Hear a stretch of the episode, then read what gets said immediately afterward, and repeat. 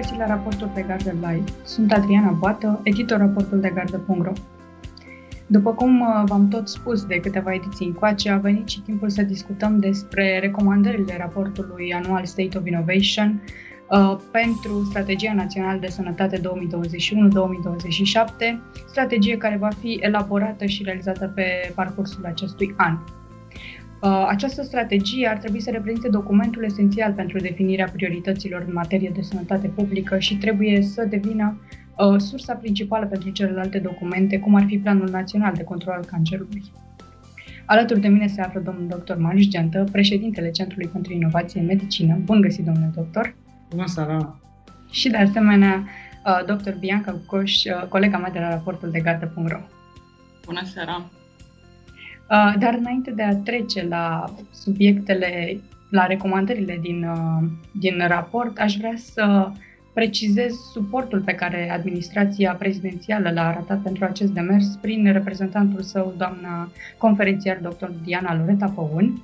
Aceasta a vorbit despre recomandările din State of Innovation Uh, în cadrul uh, evenimentului Știți, întâlnește politicieni de pe 23 iunie uh, și a spus că acestea ar trebui corelate cu noua strategie de sănătate 2021-2027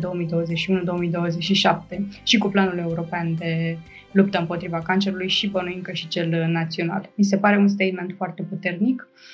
Uh, și acum vă dau cuvântul dumneavoastră, domnule doctor. Sunt sigur că aveți multe de adăugat. Într-adevăr, recomandarea este foarte puternică și mulțumim uh, doamnei uh, consilier prezidențial pentru susținerea arătată față de raportul State of Innovation, față de recomandările pe care le, uh, le facem și despre care vom discuta astăzi. În momentul când ai pronunțat termenul strategie în a doua propoziție a intervenției tale, m-am gândit că probabil ne vom pierde audiența dar uh, experiența emisiunilor anterioare arată că nu se întâmplă acest lucru. Uh, este un an atât de important pentru România din perspectiva politicilor publice în sănătate, încât uh, acest gen de dezbateri, dar și alt tip de dezbateri, tocmai am încheiat una, să spunem, cu circuit închis acum câteva minute, pe tema cancerului pulmonar. Toate aceste dezbateri sunt absolut necesare pentru a pune Uh, lucrurile în ordine uh, atunci când vorbim despre documente cu o importanță strategică. Strategia Națională de Sănătate, despre care vorbim, uh, trebuie elaborată în acest an pentru următorii șapte ani trebuie corelată cu prioritățile din programul operațional uh, de sănătate de la Ministerul Fondurilor Europene și trebuie corelată și cu prioritățile pe care Planul European de Cancer și, cum spuneai, Planul Național de Cancer posibil uh, ar trebui să, să le aibă. Este un document obligatoriu de generat în acest an uh, și acest demers nu este simplu.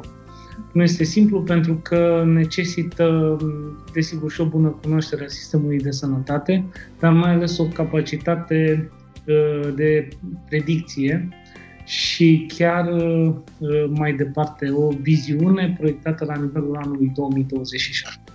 Vom da câte, câteva exemple pe care noi, uh, pe baza datelor de acum, ne le putem imagina pentru anul 2027, așa încât construcția strategiei de fapt, nu trebuie să se refere la ceea ce era valabil științific acum 6-7 ani, iar noi n-am reușit să implementăm și ne propunem să facem acest lucru până în 2027.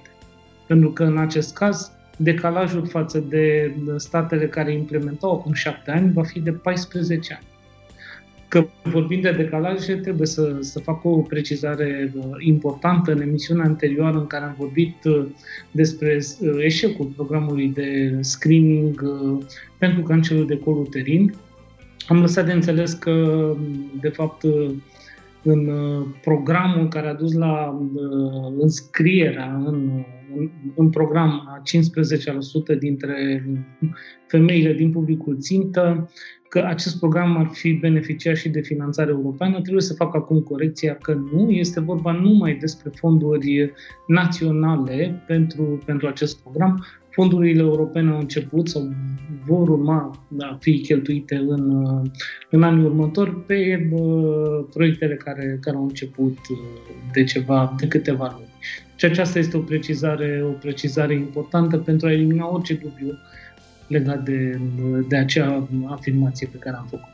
Rămâne însă fondul problemei 15% dintre, dintre femei numai, ceea ce de fapt ne-a dus pe noi uh, în atenția Comisarului European pentru Sănătate, chiar în ziua în care planul uh, european de luptă împotriva cancerului a fost uh, anunțat pe 4 februarie în Parlamentul European în acest an. Așa este, mi-aduc aminte că audiam acea întâlnire și am fost neplăcut surprinsă de, de mențiune.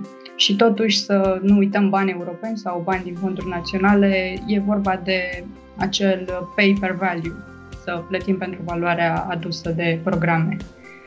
Cred că acesta este un concept uh, care trebuie să se regăsească în tot ceea ce înseamnă finanțare, că e finanțare europeană, că e finanțare uh, din fonduri naționale, E un principiu pe care îl aplică cele mai multe dintre, dintre corporații, dacă nu chiar toate, operatorii privați, în general acționează în, în acest spirit. Și cred că e un principiu care ar trebui să se regăseasă nu doar în recomandările pentru Planul European de Cancer, ci în general în recomandările sau în nucleul uh, documentelor, cum e și Strategia Națională de Sănătate. Așa este. Acum, pentru că ați uh, îndreptat uh, eroarea din uh, emisiunea precedentă. Se întâmplă, suntem live, avem activitate extrem de intensă, trebuie să spunem, în această perioadă și suntem cu toții supuși greșeli. Dar bunele intenții, eu cred că sunt evidente. Să mergem la prima recomandare din raportul State of Innovation, care se referă la educație educație care ar trebui să fie baza până la urmă într-o societate care se dezvoltă uh, bine și în, în direcția corectă. Și se regăsește această recomandare, trebuie să spunem, sub o formă mai largă la nivel european și în uh, position paper-ul elaborat de Centrul pentru Inovație în Medicină pentru planul, pentru planul european de control al cancerului. În cadrul raportului uh, se precizează că Colegiul Medicilor și uh, universitățile de medicină ar trebui să-și reevalueze curicula de pregătire și formare pentru tinerii medici și pentru uh, personalul din, uh, din acest domeniu. Să spunem că recomandarea noastră pentru Strategia Națională de Sănătate 2021-2027 spune că trebuie să pună în centru nu numai cetățeanul, plătitorul de taxe, sau pacientul, dacă persoana respectivă deja are o boală, și să pună în centru și abordarea personalizată a nevoilor acestuia. Sunt, iar în uh, acest concept, uh, persoana respectivă este implicată, dar și cei care lucrează în sistemul de sănătate sunt uh, implicați. La nivelul persoanei respective vorbim despre educație, despre empowerment, despre health literacy. La nivelul uh, personalului medical, la nivelul medicilor, al asistentelor, uh, trebuie să fim uh, conștienți că este nevoie de un upgrade, de o actualizare, de o aducere a nivelului de educație în linie, repet, cu anul 2027. Uh, este destul de complicat să ne gândim la acest lucru, am văzut un comunicat al Colegiului Medicilor de astăzi care uh, ne cere sau ne solicită ca înainte de a emite o opinie aceasta să fie avizată de Colegiul Medicilor. Uh, îi așteptăm să se pronunțe asupra subiectelor legate de medicina genomică pe care le vom aborda extensiv de săptămâna viitoare. Așteptăm, uh, cum să spun, cu maxim interes punctul de vedere al colegiului. Poate nu e oportun să discutăm despre asta, poate e prea devreme. Au trecut doar 20 de ani de, de la publicarea draftului genomului uman. Poate trebuie să mai așteptăm, uh, cine știe.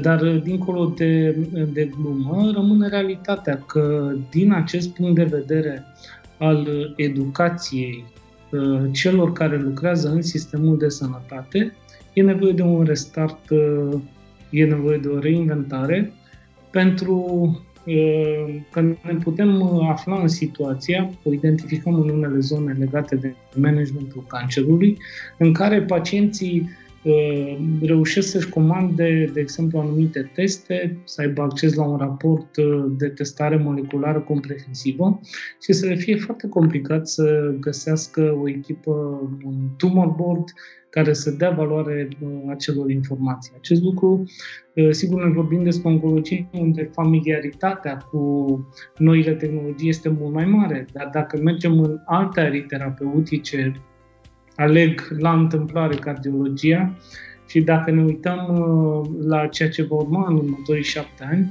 adică multe boli asociate, de exemplu, cu creșterea colesterolului sau a trigliceridelor, vor fi putea fi definită la nivel genetic și molecular, asta va însemna o schimbare majoră de, de gândire și de practică medicală. Cardiologul în general, în general diagnostichează cardiopatie ischemică, ehm,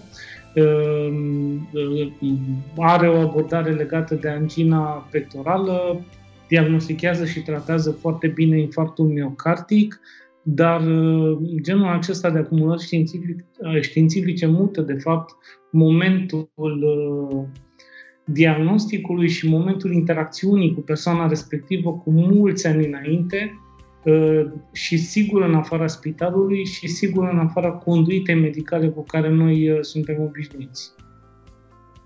Ați luat exemplul uh, cardiologiei. Uh, în raport uh, vă referați și la asmul bronșic, la medicamentele biologice, promovarea unor programe de informare și educare pentru a dezvolta în teritoriu competențele de a administra, de a prescrie aceste medicamente. Într-adevăr, nu este suficient să avem câteva centre de excelență, câteva spitale mari, clinici, care să, dacă vreți, chiar să aibă un, un soi de, de monopol sau oricum o atitudine uh, paternalistă în relație cu genul acesta de, de tehnologii. Am văzut acest reflex în uh, timpul pandemiei în legătură cu utilizarea aparatelor de real-time PCR. Repet, e o tehnică veche de 30 de ani. Nu cred că mai suntem în situația în care cineva să-și propună să aibă poate monopolul sau controlul asupra folosirii acestei tehnici pe întreg teritoriul României. Administrarea terapiilor biologice care pot să facă diferența uh, uneori între viață și moarte, dar cu siguranță între o calitate a vieții scăzută și o viață normală pentru 10% dintre pacienții cu astm, Uh, având în vedere numărul mare de pacienți cu astm, e de la sine înțeles că aceștia nu pot să aglomereze, uh, mai ales în contextul pandemiei, nu pot să aglomereze uh, cele câteva, câteva centre care să spunem că au experiență în tratarea pacienților cu terapii biologice. Și atunci, acea situație o întâlnim și în alte arii terapeutice, e o discuție și legată de managementul psoriazisului, Iarăși aici trebuie să intervină, de fapt, educația medicală.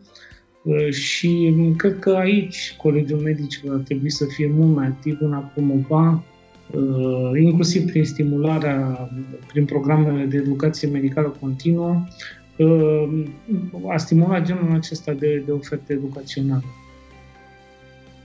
Să mergem mai departe la următoarea recomandare privind serviciile medicale, iar în raport se specifică nevoia unui nou tip de contract uh, social între asigurări și principalul asigurator, CNAS-ul, punând în, uh, în centru nevoile pacienților și a asiguraților în general, nu doar a pacienților.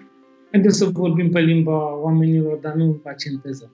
Fiecare dintre noi uh, plătește, dacă este angajat, plătește o anumită sumă de bani în fiecare lună către Fondul Național Unic al Asigurărilor de Sănătate.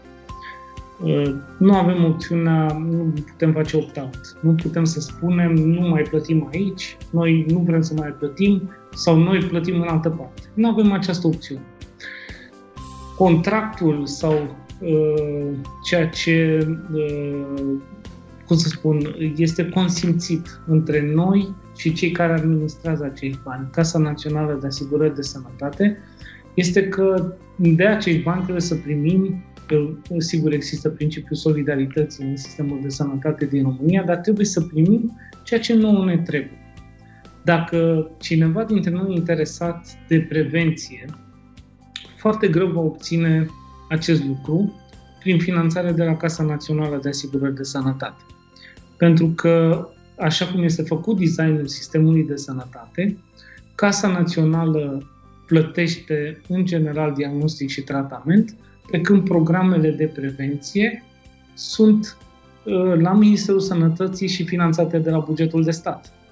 Deci, cu alte cuvinte, nu există o corelație între contribuția pe care noi o facem și poate dorința noastră de a primi în schimb uh, o ofertă legată de prevenția, prevenția bolilor. Legat de prevenția personalizată ar fi două aspecte. În general, în acest moment, prevenția uh, se face pornind de la, sau având uh, două mari caracteristici. Odată ține de ceea ce sistemul de sănătate poate oferi. Am explicat mai devreme, uh, dacă ne, ne gândim la oferta de servicii preventive Uh, individualizate, nu cred că vom putea să identificăm măcar un loc în România unde acest lucru se poate, se poate întâmpla.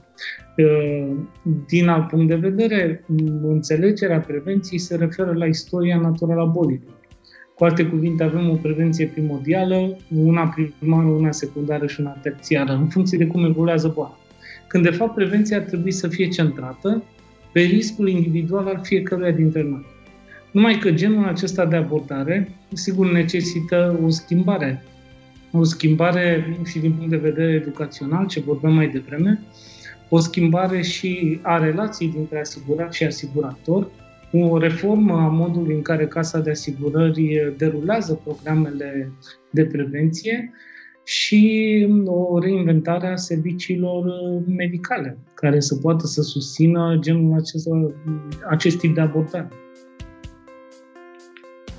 O altă serie de recomandări vizează componenta aceasta de parteneriate și organizare a sistemului și reținem ideea de colaborare între sistemul public, sistemul mediul privat și mediul non-profit. Acestea ar trebui să nu fie în competiție, ci să lucreze astfel încât uh, să lucreze în beneficiul cetățenilor, de fapt.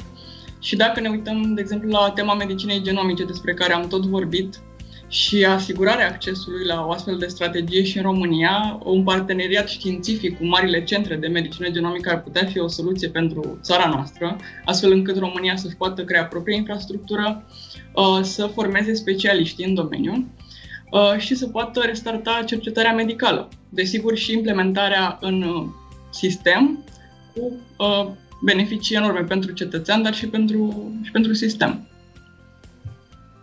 Parteneriatul și organizarea sunt două elemente care pot să sune la limita propagandei sau chiar a lipsei de sens, uh, pentru că noi am dus ideea asta, de fapt. Și când zic noi, mă refer uh, la noi, cei care mai degrabă venim din, uh, din zona medicală, care am terminat facultatea de medicină, avem licența în medicină și așa mai departe. Pentru că, și o știm foarte bine, nu suntem învățați să lucrăm în echipă. Ba mai mult, de foarte multe ori este stimulat ego-ul fiecăruia dintre noi și abordarea individuală sau pe cale individuală sau individualistă a, a situațiilor. De aceea revin la moleculă tumor sau tumor punct în, în oncologie. Este foarte complicat să găsești o modalitate de, de colaborare în beneficiul pacientului atâta vreme cât uh, această colaborare nu face parte din educația timpurie, încă din, uh, din timpul facultății. Pe de altă parte, uh, există această uh, relație pe care m-aș feri să o, să o clasific pentru că nu mi e foarte clar, între mediul public și mediul privat aparent concurențial, uh, aparent complementar, dar de fapt cu foarte multe puncte comune date tocmai de oamenii care fie au lucrat în mediul public și acum lucrează în mediul privat, fie lucrează în același timp în mediul public și în mediul privat. Diferențele sunt, uh, sunt de fapt foarte, foarte mici. Uh, probabil că și aici e nevoie de, de o reașezare a a rolului fiecăruia în jurul, în jurul nevoilor uh, persoanei care mm, plătește asigurările de sănătate. Dacă vorbim despre entitățile non-profit, am discutat în contextul propunerilor pentru planul european de cancer, ar fi o foarte mare eroare ca rolul acestora să nu fie recunoscut, pentru că vom pierde încă șapte ani în care în loc să acest mediu să se dezvolte pe baza competențelor deja dobândite, noi să constatăm că vom avea o încetinire sau chiar dispariția unor, unor astfel de, de, de nuclee. Ideea de parteneriat, din nou, este destul de greu de pus în practică, pentru că e foarte greu să recunoști atunci când ești foarte sus într-o anumită ierarhie, că ai nevoie de ajutor. Uh, ceea ce spuneam mai devreme, și anume că ar fi greșit să ne propunem ca la, anul, la nivelul anului 2027 să implementăm tehnologia la anului 2013, testarea biomarkerilor, de exemplu. Uh, această, această abordare uh, face sau ar putea să facă parte sau ar putea să fie direct corelată cu ceea ce spuneam mai devreme, dificultatea de a accepta un, un parteneriat, uh, greutatea de a accepta că altcineva este mult mai avansat și te poate ajuta pe tine să faci un salt pe care altfel nu vei face niciodată. Tot timpul, dacă vei încerca să, să faci lucrurile pe cont propriu sau cu resurse proprii sau pentru că așa vrei tu, cu siguranță nu vei face decât să mărești distanța față de, de ceilalți. Iar distanța asta vedem că dacă ne uităm la medicina genomică este deja mare nu doar între România și statele din vest, ci și între România și Bulgaria și România și Croația, ca să luăm două țări foarte apropiate geografic. Este o mare nevoie de schimbare și pe componentele de acces și finanțare. Uh, vedem un influx de terapii și tehnologii care nu seamănă cu nimic din ce am văzut până acum. Uh, dacă vorbim de terapii genice și terapii celulare, e clar că multe sisteme de sănătate nu sunt pregătite pentru prețul cu care vin acestea, pentru modalitățile prin care se obțin și așa mai departe. Deci sunt o serie de provocări și aceste tipuri de noi terapii trebuie să beneficieze de căi distincte din perspectiva accesului, adică evaluarea tehnologiilor medicale, dar și a finanțării. Sunt, nevoie de, sunt necesare noi tipuri de contracte. Uh, de asemenea, biomarcării și testările genomice comprehensive necesită o finanțare distinctă. Uh, tot în privința accesului se impune definirea legislației pentru administrarea off-label a tratamentelor, uh, mai ales în oncologie dar și pentru facilitarea accesului la studii clinici, clinice și la aceste mecanisme de compassionate use. De-a lungul timpului am trecut de la de moleculele mici, cum e, cum e aspirina, apoi am trecut prin către moleculele, către medicamentele biologice, hormon de creștere, eritropoetina, anticorpi monoclonali și deja în zona anticorpilor monoclonali lucrurile s-au complicat. Uh, și din perspectiva, și am vorbit mai devreme în relație cu asmultron și cu psoriazisul, din perspectiva complexității crescute legate de, de folosirea în clinică, dar și pentru că, sigur, nivelul de, de cost, dat de complexitatea aceasta a obținerii lor, era mai mare și este mai mare decât cel cu care eram obișnuiți înainte uh, cu medicamentele obținute prin sinteză chimică.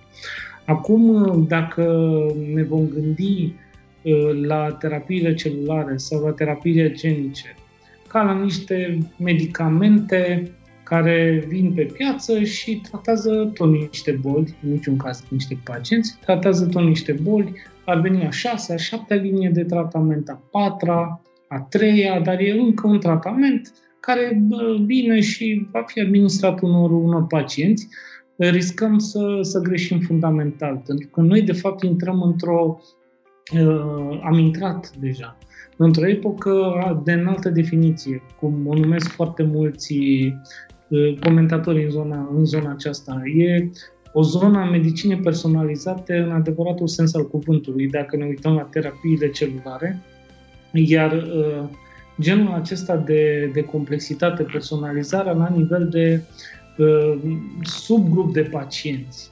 Nu toți pacienții cu un, un anumit tip de linfom beneficiază de, de o terapie celulară. Ei trebuie identificați foarte bine. Știm că rata de, de succes este de peste 80%.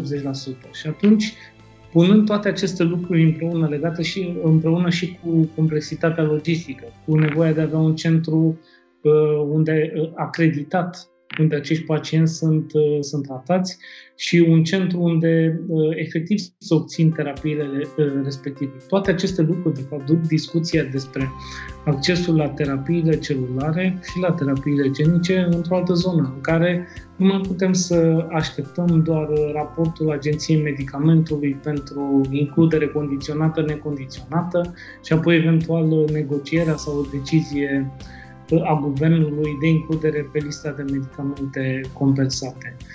Ar fi o abordare mult prea simplistă și care la un moment dat va duce la un blocaj, pentru că acest domeniu este doar la început și cred că avem uh, cum e cazul de fiecare dată când apare un domeniu nou, avem șansa să construim de la început uh, foarte bine acest domeniu, uh, uitându-ne la beneficiile clinice, dar și la ce spuneai, Bianca, la capacitatea de a restarta uh, cercetarea, cu condiția ca să trecem peste ceea ce vorbeam la punctul anterior, și anume peste ego și peste ideea că noi, sigur, știm mai bine.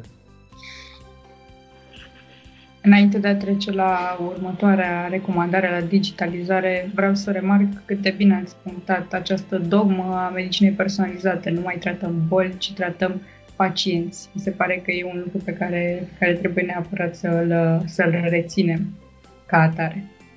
Și trecem la digitalizare, un subiect care mi-e place foarte mult, mai ales că îmi dă oportunitatea să spun o afirmație auzită la Gașta în 2019, la Forumul de Politici de Sănătate Publică de anul trecut, și anume că digitalizarea nu este scopul final pentru sistemele de sănătate, ci este un mijloc de a aduce mai aproape inovația de pacient. Și în acest, în acest spirit trebuie să spunem că conform unui raport al Organizației Mondiale a Sănătății, 121 de țări au strategii naționale de e-health în, în implementare, în desfășurare și e un început uh, foarte important. Revenind la recomandările din State of Innovation, acestea vorbesc, uh, aceasta vorbește despre setarea unui cadru legislativ care să permită uh, aplicarea digitalizării și în uh, România și să permită pacientului, așa cum am discutat în enumărate emisiuni, să contribuie cu date știind ce va obține în, în schimbul furnizării datelor sale uh, sistemului.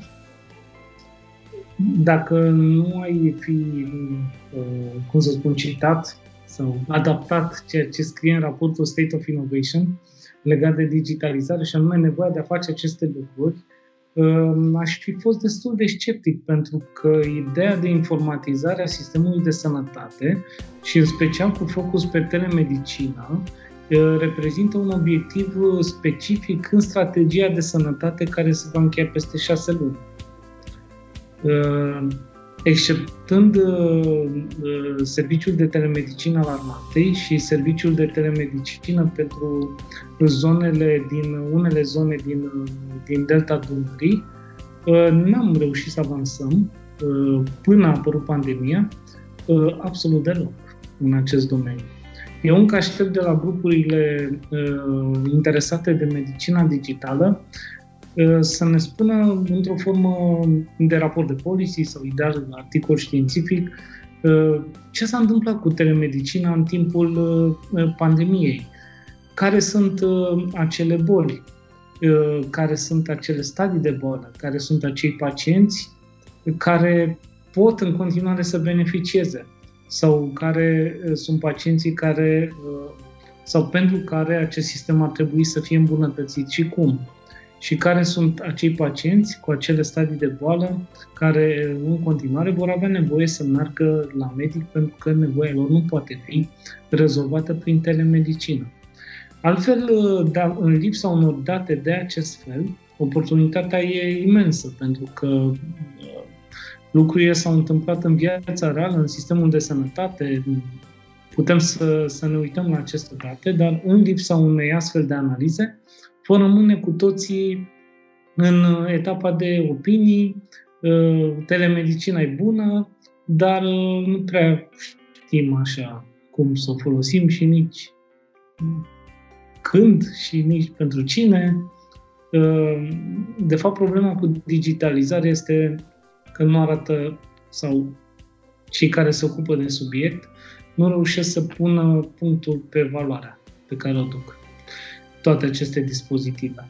Uh, altfel, dacă nu arătăm, uh, dacă nu arătăm unui medic cu ce îl ajută uh, să pună datele unui pacient într-un registru versus practica de a nu pune datele într-un registru, putem să fim convinși că acel medic niciodată nu va fi interesat să pună datele în registru oricât de bine l-am plătit pentru că nu simte, dincolo de beneficiul material, nu, nu simte valoarea pentru practica lui de zi cu zi. Uh, și așa mai departe. De fapt, noi trebuie să ne uităm uh, la uh, fiecare om, la fiecare pacient, trebuie să ne uităm la boli, la modul în care ele se redefinesc și se reinterpretează. Vedem asta cu ochiul liber. Pe raportul de gardă sunt atât de multe dovezi și bă, pornind de aici, de fapt, trebuie să identificăm acele instrumente care ne pot ajuta, digitale, instrumente digitale care ne pot ajuta să îmbunătățim parametrii persoanei respective. Altfel, cum să spun, tot demersul este, nu, nu are sens și implicit costă și nu are nici valoare și, foarte important, putem să compromitem o idee valoroasă prin faptul că nu suntem capabili să-i demonstrăm valoarea. Trebuie să o spun, din păcate e ceea ce vedem cu startup-urile, o frenezie foarte mare în ultimii patru ani în jurul startup-urilor legate de, de domeniul sănătății, dar poate cu una, două excepții și acelea conectate cu mari centre din vestul Europei, n-aș putea să identific un, un model de succes tot, tot acest zgomot, noi am vorbit despre infodemie, cred că o, să, o, să-i, o să obosim pe oameni, dar cred că are foarte mult sens. Tot acest zgomot uh, care acoperă un anumit, un anumit subiect, de fapt împiedică să te împiedică pe tine să vezi valoarea, să pui degetul pe ceea ce e cu adevărat valoros și dacă zgomotul acesta durează o perioadă lungă de timp și tu nu vezi nimic relevant întâmplându-se, uh, chiar și atunci când apar rezultatele, nu te mai interesează, nu mai ești acolo. Acestea sunt riscurile cele mai mari legate de golirea de conținut uh, acestor, uh, acestor termeni. Tot la această recomandare la digitalizare am văzut și un exemplu concret pe care recomanda raportul și anume introducerea în Planul Național de Hemofilie a obligativității folosirii aplicațiilor care permit personalizarea tratamentului. Cred că e important să menționăm acest exemplu pentru că uh, hematologii probabil că au văzut valoarea utilizării acestei aplicații de către pacienți, iar pacienții cu siguranță. Numai că nu toți hematologii și nu toți pacienții și de aceea avem nevoie de o reglementare, care n-ar costa absolut nimic. E ca și cum uh, ai un medicament pe care îl uh, compensezi 100% în programul de hemofilie, ai posibilitatea să uh, ajustezi printr-o aplicație uh, exact doza, ceea ce ție plătitor îți permite să ajustezi și costul de cele mai multe ori iar acest instrument practic nu îl folosește. Așa e, mergem mai departe la cercetare și practică medicală. Și aici uh, se vorbește în raport despre aplicabilitatea rezultatelor studiilor, studiilor clinice în viața de zi cu zi. Și în principal sunt, uh, e o recomandare care se bazează pe stilul de viață, starea de sănătate prin uh, înțelegerea stilului de viață. Aici este cea mai mare oportunitate. Vorbeam mai devreme despre prevenția personalizată, bazată pe riscul individual. Când vorbim despre risc individual, nu trebuie să ne gândim uh, neapărat la ceva negativ, ci trebuie să luăm în calcul foarte mulți parametri, unii dintre ei uh, care nici măcar tangențial nu intră uh, sau nu, nu intră în contact cu zona medicală. De exemplu, atitudinile, percepțiile, Uh, oamenilor, comportamentele, credințele, uh, locul uh, unde, unde trăiesc, cine sunt influencerii lor, mediul în care trăiesc și așa mai departe, toți acești factori influențează starea de sănătate a unei persoane. Nu putem să ne gândim la o personalizare a prevenției fără a lua în calcul toți acești parametri. Și acum întrebarea mea pentru voi, nu trebuie să răspundeți, este cine din sistemul de sănătate uh, poate și ar trebui să cuantifice toți acești parametri într-un model de uh, prevenție personalizată. Probabil că trebuie inventată o nouă, o nouă disciplină sau adaptată o disciplină care, care există și o disciplină care, sigur că trebuie să unească foarte repede componenta de cercetare cu utilizarea, mi-a numit o clinică raport, utilizarea în beneficiul uh, prevenției pentru persoana respectivă a datelor uh, despre care vorbim. Vreau să mai dau un exemplu. Uh, am vorbit despre prevenție, dar dacă ne uităm la testările genomice comprehensive, dacă noi facem un test acum uh, pe o anumită, pe o anumită tumoră, uh, iar și sigur, tumora este, este secvențiată, apare tot acel volum de date, iar raportul pe care noi, noi îl vedem conține niște recomandări. Apar anumite, anumite mutații și apar anumite recomandări. Dacă noi vom lua aceeași tumoră peste două săptămâni, o secvențiem din nou și probabil că obținem aceeași informație din punct de vedere uh, al uh, molecular, da? al, al ADN-ului. Dar s-ar putea ca raportul pe care îl generează analiza respectivă să fie diferit de prima. Pentru că, între timp, ca urmare a cercetărilor, din studii clinice, de exemplu, sau din alte publicații, au apărut alte informații extrem de relevante care pot fi conectate cu informația pe care am obținut. Acesta este, de fapt, modelul de intersecție între în timp real între ceea ce normal uh, sau clasic numim uh, cercetare și utilizare clinică. Numai că e foarte complicat de pus în practică un astfel de model, pentru că în mod tradițional practica medicală se face într-un fel, practica didactică în Universitatea de Medicină se face într-un fel, cercetarea se face într-un, într-un alt fel. E foarte complicat să, să unești cele trei puncte. Sunt sigură că Bianca, medic rezident în genetică medicală, este de acord cu, cu ceea ce tocmai ați afirmat. Mergem la următoarea recomandare, la uh, ghiduri și protocoale. Și aici cred că cel mai important uh, de, de subliniat ar fi ghidurile și protocoale dinamice, care se actualizează pe măsură ce apar noi inovații și avem un exemplu în cazul uh, diabetului zaharat, Uh, care acum are un ghid, uh, care are un ghid dinamic. Și vorbeați de asemenea de inerția clinică. Aș vrea să mai uh, detaliați. Are un ghid dinamic la nivel european și în Statele Unite. Noi ne amintim că actualizarea, poate mă corectați voi, actualizarea sau consensul ADA-ASD, deci diabetologii americani și cei europeni, a apărut în octombrie acum 2 ani, deci aproape 2 ani de când a apărut acel consens. Uh, noi nu avem în România în acest moment un ghid sau un protocol pus în acord cu ceea ce ADA și ASD au, uh, au spus în urmă cu 2 ani și cu ceea ce noi am discutat la știința întâlnește politicienii nu doar anul acesta, ci și anul anterior. Adică e o inerție uh, clinică, așa cum foarte bine ai, ai spus, cu toții suntem obișnuiți să facem lucrurile într-un anumit mod care ne aduce nou confort. Suntem absolut siguri că e cea mai bună metodă. E în natura multora dintre oameni să nu fie foarte receptiv la nou. Iar în acest caz, genul acesta de, de abordare se translatează într-o inadaptare, inadecvare a, a protocolului. Degeaba a ajuns știința atât de sus și degeaba există un acord uh, al celor mai importante instituții europene și americane pe acest subiect, dacă din punct de vedere a reglementărilor în România suntem ca în urmă cu uh, trei ani, ca să nu spun uh, mai mult. Dar în acest punct cred că ar fi interesant să vorbim puțin despre strategia în curs. Am vorbit despre diabetul zaharat, iar uh, Planul Național de Control al Diabetului este prioritatea strategică sectorială 6.3.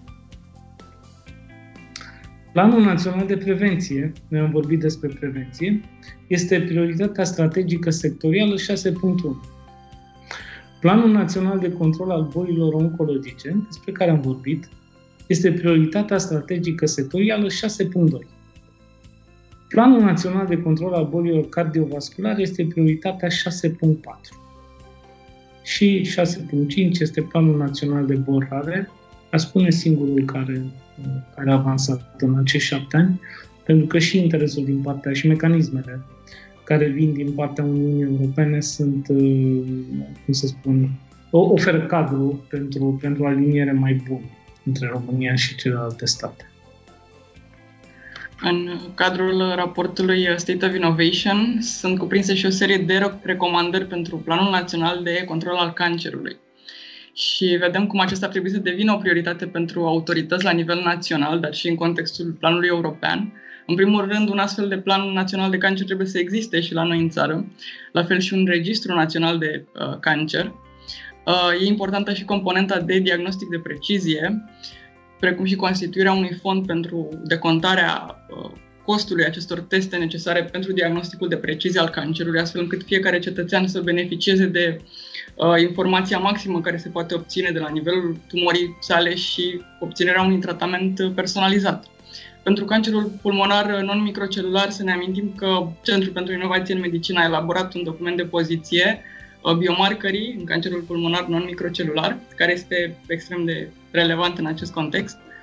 Um, de asemenea, sunt importante și programele de prevenție primară la nivel național care vizează fumatul, obezitatea, consumul de alcool și programe de prevenție secundară pentru cancerele de col uterin, colorectal și uh, de sân. Um, aș mai menționa faptul că un astfel de plan uh, național de control al cancerului trebuie să fie și implementat și să beneficieze de monitorizare Uh, îmi amintesc că am realizat un interviu cu domnul profesor Tit Albrecht, care este un expert uh, la nivel european uh, în domeniul sănătății publice și acesta menționa că un plan național de control al cancerului uh, necesită, este un angajament și necesită și niște direcții clare uh, care să fie monitorizate în timp. Haideți să le dăm o informație în premieră celor care se uită la noi și știm că se uită din toate zonele sistemului de sănătate. Una dintre recomandările care se află pe masa Comisiei Europene în acest moment, în relație cu ideea de twinning, pe care și noi am avansat-o, este ca o țară avansată în, de exemplu, implementarea Planului Național de Cancer, să adopte o țară care nu e atât de avansată. Și același principiu uh, pare sau cred că se va aplica și în privința programelor de screening deci, cu alte cuvinte, ceea ce noi am propus și anume un control asupra modului în care finanțarea uh, din bani europeni uh, va veni pentru diverse, uh, să spunem, paliere ale planului de luptă împotriva cancerului, acest control se poate face prin genul acesta de, de proiecte de, de tuning care mm, sper să fie, să fie acceptate în primul de comisie și apoi de statele membre și uh, să vedem exact cum se va face întrățirea asta între uh, ceea ce noi, uh, noi constatăm că se întâmplă în, în România și bunele practici din alte state. După cum cred că în câțiva ani vom fi și noi la rândul nostru în situația de a fi, de a tutela anumite țări, mă uit către Balcanii de Vest, care vor fi probabil în situația în care suntem noi acum. O altă serie de recomandări ține de accelerarea timpului necesar pentru a asigura accesul pacienților la noi tratamente.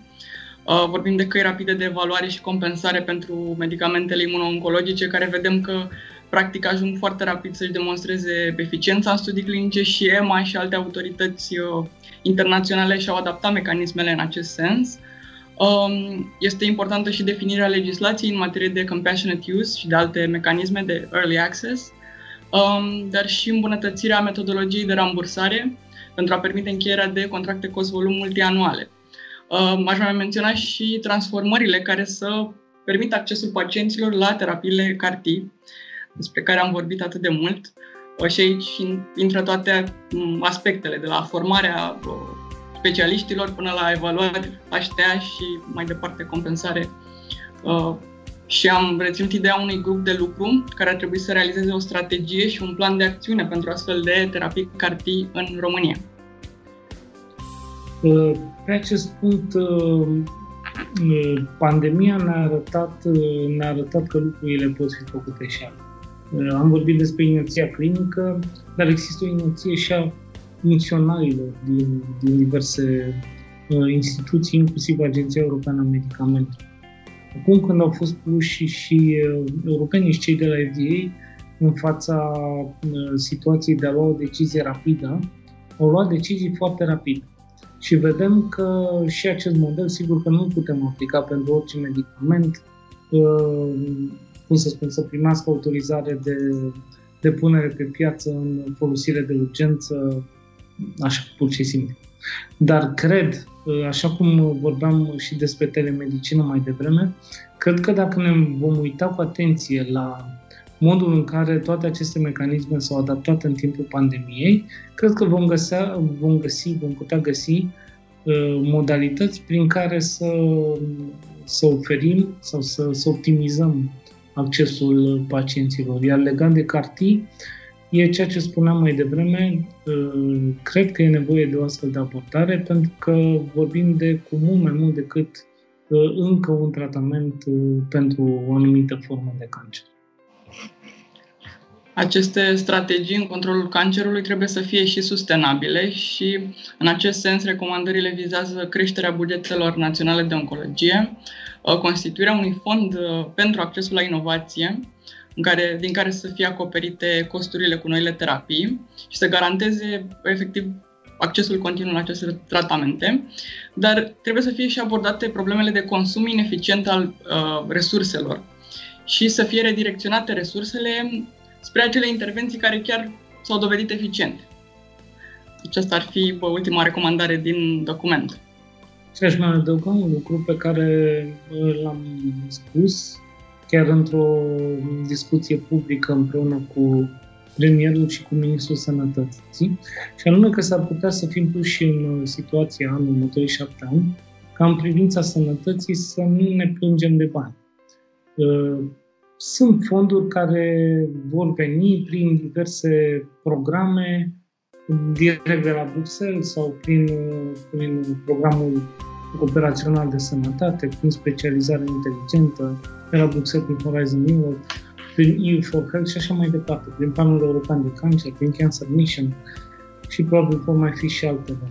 Uh, cred că devine critic ca să uh, folosim uh, eficient cât mai mult din acești bani, pentru că odată folosindu-i într-un cadru organizat, vom reuși să facem un upgrade al infrastructurii, al modului de lucru, al resurselor umane și așa mai departe. Și în același timp vom degreva bugetul de stat de anumite, uh, de cheltuirea unor sume uh, pe care altfel ar trebui să le cheltuiască pentru a acoperi măcar o parte din ceea ce noi putem sau ar trebui să acoperim prin finanțare europeană. Deci, cu alte cuvinte, dacă vom uh, cheltui banii europeni în următorii șapte ani într-o cantitate cât mai mare și cât mai cost eficient, s-ar putea să ne rămână la bugetul național mai mulți bani, inclusiv pentru fondul de inovație în relație cu noile terapii, știind că genul acesta de uh, tratamente nu sunt sau nu erau până acum eligibile pentru finanțarea în proiecte uh, europene. Am ajuns la finalul emisiunii, însă trebuie să vă mărturisesc că pentru concluzii uh, îmi propusesem să discutăm despre fosta strategie națională de sănătate 2014-2021 pe care deja ați, uh, ați abordat-o, ați descompus-o. Haideți să, să vă spun un lucru. Acum șapte ani uh, eram la Ministerul Sănătății și încercam să-i conving pe cei care lucrau în strategia de sănătate să introducă în uh, strategie cuvântul uh, genetic. Căutați, nu veți găsi acest cuvânt. Uh, n-am îndrăznit să propun termenul de medicină personalizată, deși în același an lansasem campania Alege Medicina Personalizată, ceea ce la acel moment ne-a plasat foarte bine, în linie cu foarte multe țări europene. Consecința acestui fapt este că la nivelul anului 2020 noi nu avem absolut nicio investiție din fonduri, fonduri europene în relație cu medicina personalizată sau cu medicina genomică și așa mai departe. Uh, simpla menționare a acestor termeni crea condițiile pentru legislația uh, de la fonduri europene și legislația subsecventă uh, de a se referenția la acest termen și de a crea axe de finanțare, proiecte și așa mai departe. De aceea e atât de important să discutăm despre strategia națională de sănătate și despre cum ne propunem să arate în următorii șapte ani. Și de aceea e atât de important să, ceea ce am spus de câteva ori pe parcursul emisiunii, să ne gândim când o scriem la anul 2027. Când un pacient cu hemofilie ar putea să fie vindecat pe baza ceea ce știm acum. Un pacient cu psoriazis ar putea să nu mai aibă nicio leziune cutanată iar riscul lui de a face un infarct să fie egal cu riscul oricărei persoane care să spunem că e sănătoasă. La fel, un pacient cu cancer pulmonar uh, stadiu 3 ar putea să se vindece dacă are acces la diagnostic, uh, la radioterapie și la imunoterapie imediat. Asta e ce știm acum. În același timp, la nivelul anului 2027, foarte multe boli pe care noi acum credem că le cunoaștem. Am menționat infarctul miocardic, vorbim despre diabetul zaharat, începem să ne uităm cu atenție și spre zona bolilor reumatologice. Foarte multe dintre aceste boli, nu mai vorbim oncologie, vor fi redefinite și mult mai bine înțelese. Noi acum, de fapt, trebuie să creăm cadrul pentru a putea să profităm în orice moment din următorii șapte ani în care avansul transcriptomicii sau al metabolomicii ne va aduce în punctul în care o anumită abordare va fi disponibilă, uh, trebuie să fim în acel punct capabili să aducem respectiva inovație în sistemul de sănătate din România. Uh, așa cred că trebuie, trebuie gândită strategia de sănătate. Mă bucur că ați făcut aceste precizări pentru că, deși am încheiat din nou cu subiectul cancerului în prim plan, raportul State of Innovation dezbate numeroase subiecte și pune în valoare toate bolile pe care le-ați uh, menționat anterior. Uh, și ele sunt uh, importante. Motivul pentru care credem noi la raportul de gardă.ro prioritizăm de asemenea atât de mult tema cancerului este pentru că, iată, a venit momentul ei. Europa se pregătește pentru planul uh, european de control al cancerului și noi trebuie să urmăm acest trend pentru a avea uh, pentru a trage cele mai, uh, cele mai bune consecințe pentru țara noastră în urma acestuia.